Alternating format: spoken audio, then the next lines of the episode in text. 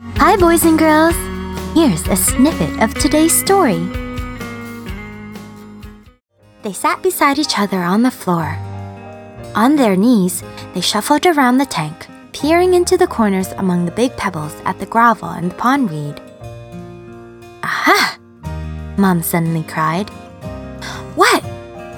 Abby moved her magnifying glass to where her mum was pointing.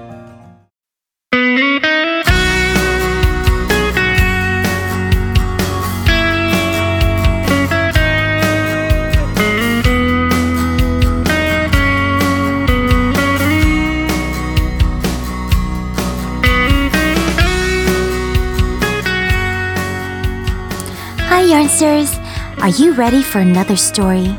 Today's story is about a little girl who feels really small. Do you ever feel that way? Do you ever feel like you're so small that no one ever notices you? Well, that's what today's story is all about. And it's called Mr. Sticky, written by Mo McAuley. Ready? Let's go! Mr. Sticky by Mo McAuley. No one knew how Mr. Sticky got in the fish tank. He's very small, Mom said as she peered at the tiny water snail. Just a black dot. He'll grow, said Abby and pulled her pajama bottoms up again before she got into bed. They were always falling down. In the morning, Abby jumped out of bed and switched on the lights in her fish tank. Gary, the fat orange goldfish, was dozing inside the stone archway.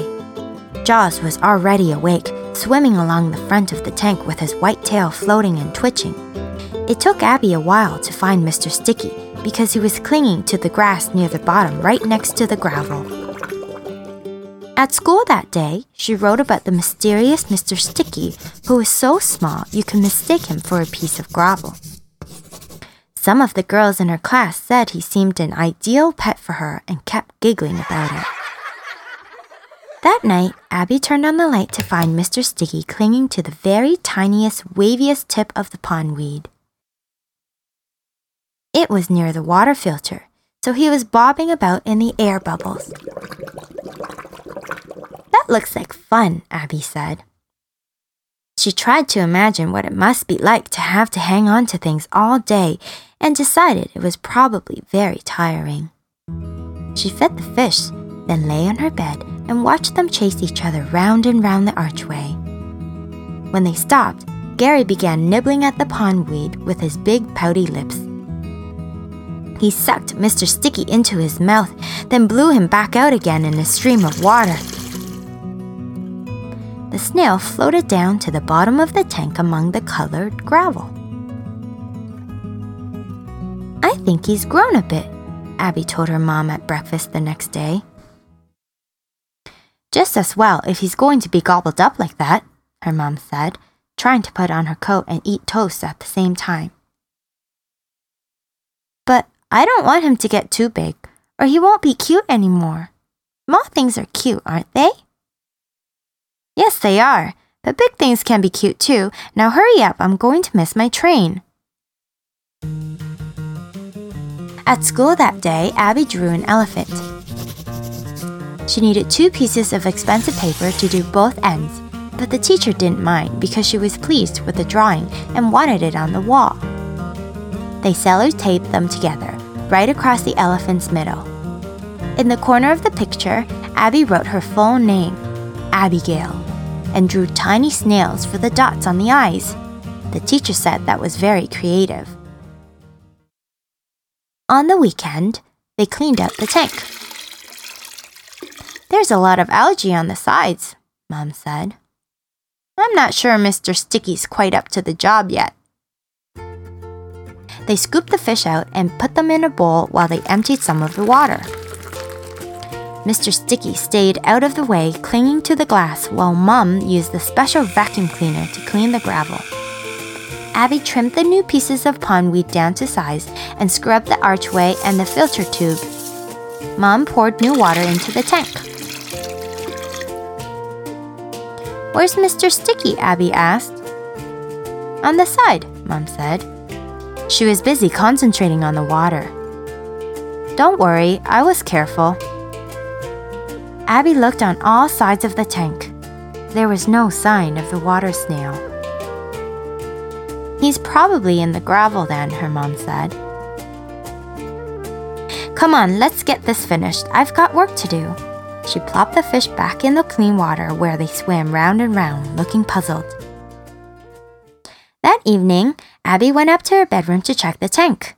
The water had settled and looked lovely and clear, but there was no sign of Mr. Sticky. She lay on her bed and did some exercises, stretching out her legs and feet and pointing her toes. Stretching was good for your muscles, and it made you look tall, a model had said on TV, and she looked enormous. When Abby was finished stretching, she kneeled down to have another look in the tank, but there was still no sign of Mr. Sticky. She went downstairs. Her mum was in the study surrounded by papers. She had her glasses on, and her hair was all over the place where she'd been running her hands through it. She looked impatient when she saw Abby in the doorway, and even more impatient when she heard the bad news. He'll turn up, was all she said. Now off to bed, Abby. I've got masses of work to catch up on. Abby felt her face go hot and red. It always happened when she was angry or upset. You've hoovered him up, haven't you? she said. You were in such a rush, you hoovered him up. I have not. I was very careful. But he was extremely small. What's wrong with being small? Nothing at all, but it makes things hard to find. Or notice, Abby said and ran from the room. The door to the bedroom opened, and Mum's face appeared around the crack.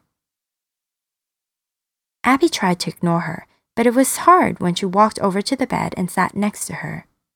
She was holding her glasses in her hand. She waved them at Abby. These are my new pair, she said. Extra powerful for snail hunting. She smiled at Abby. Abby tried not to smile back. And I've got a magnifying glass, Abby suddenly remembered and rushed off to find it. They sat beside each other on the floor. On their knees, they shuffled around the tank, peering into the corners among the big pebbles at the gravel and the pondweed. Aha! Mom suddenly cried. What? Abby moved her magnifying glass to where her mum was pointing. There, tucked in the curve of the arch, perfectly hidden under the dark stone, sat Mr. Sticky, and right next to him was another water snail, even smaller than him. Mrs. Sticky, Abby breathed.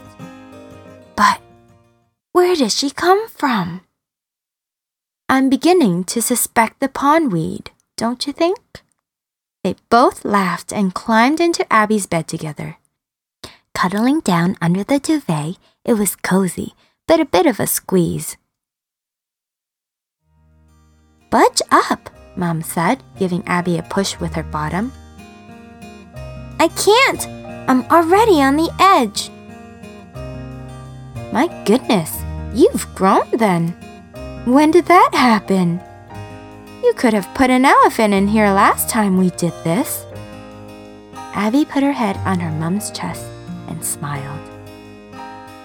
The end. Well, there you have it, boys and girls. I hope you enjoy this story. And remember this if there's ever a time that you feel small, don't forget, you are special just the way you are, and nobody can be you better than you. So go out there and be the best you that you can be. Until next time, this is Teacher Nina. Goodbye.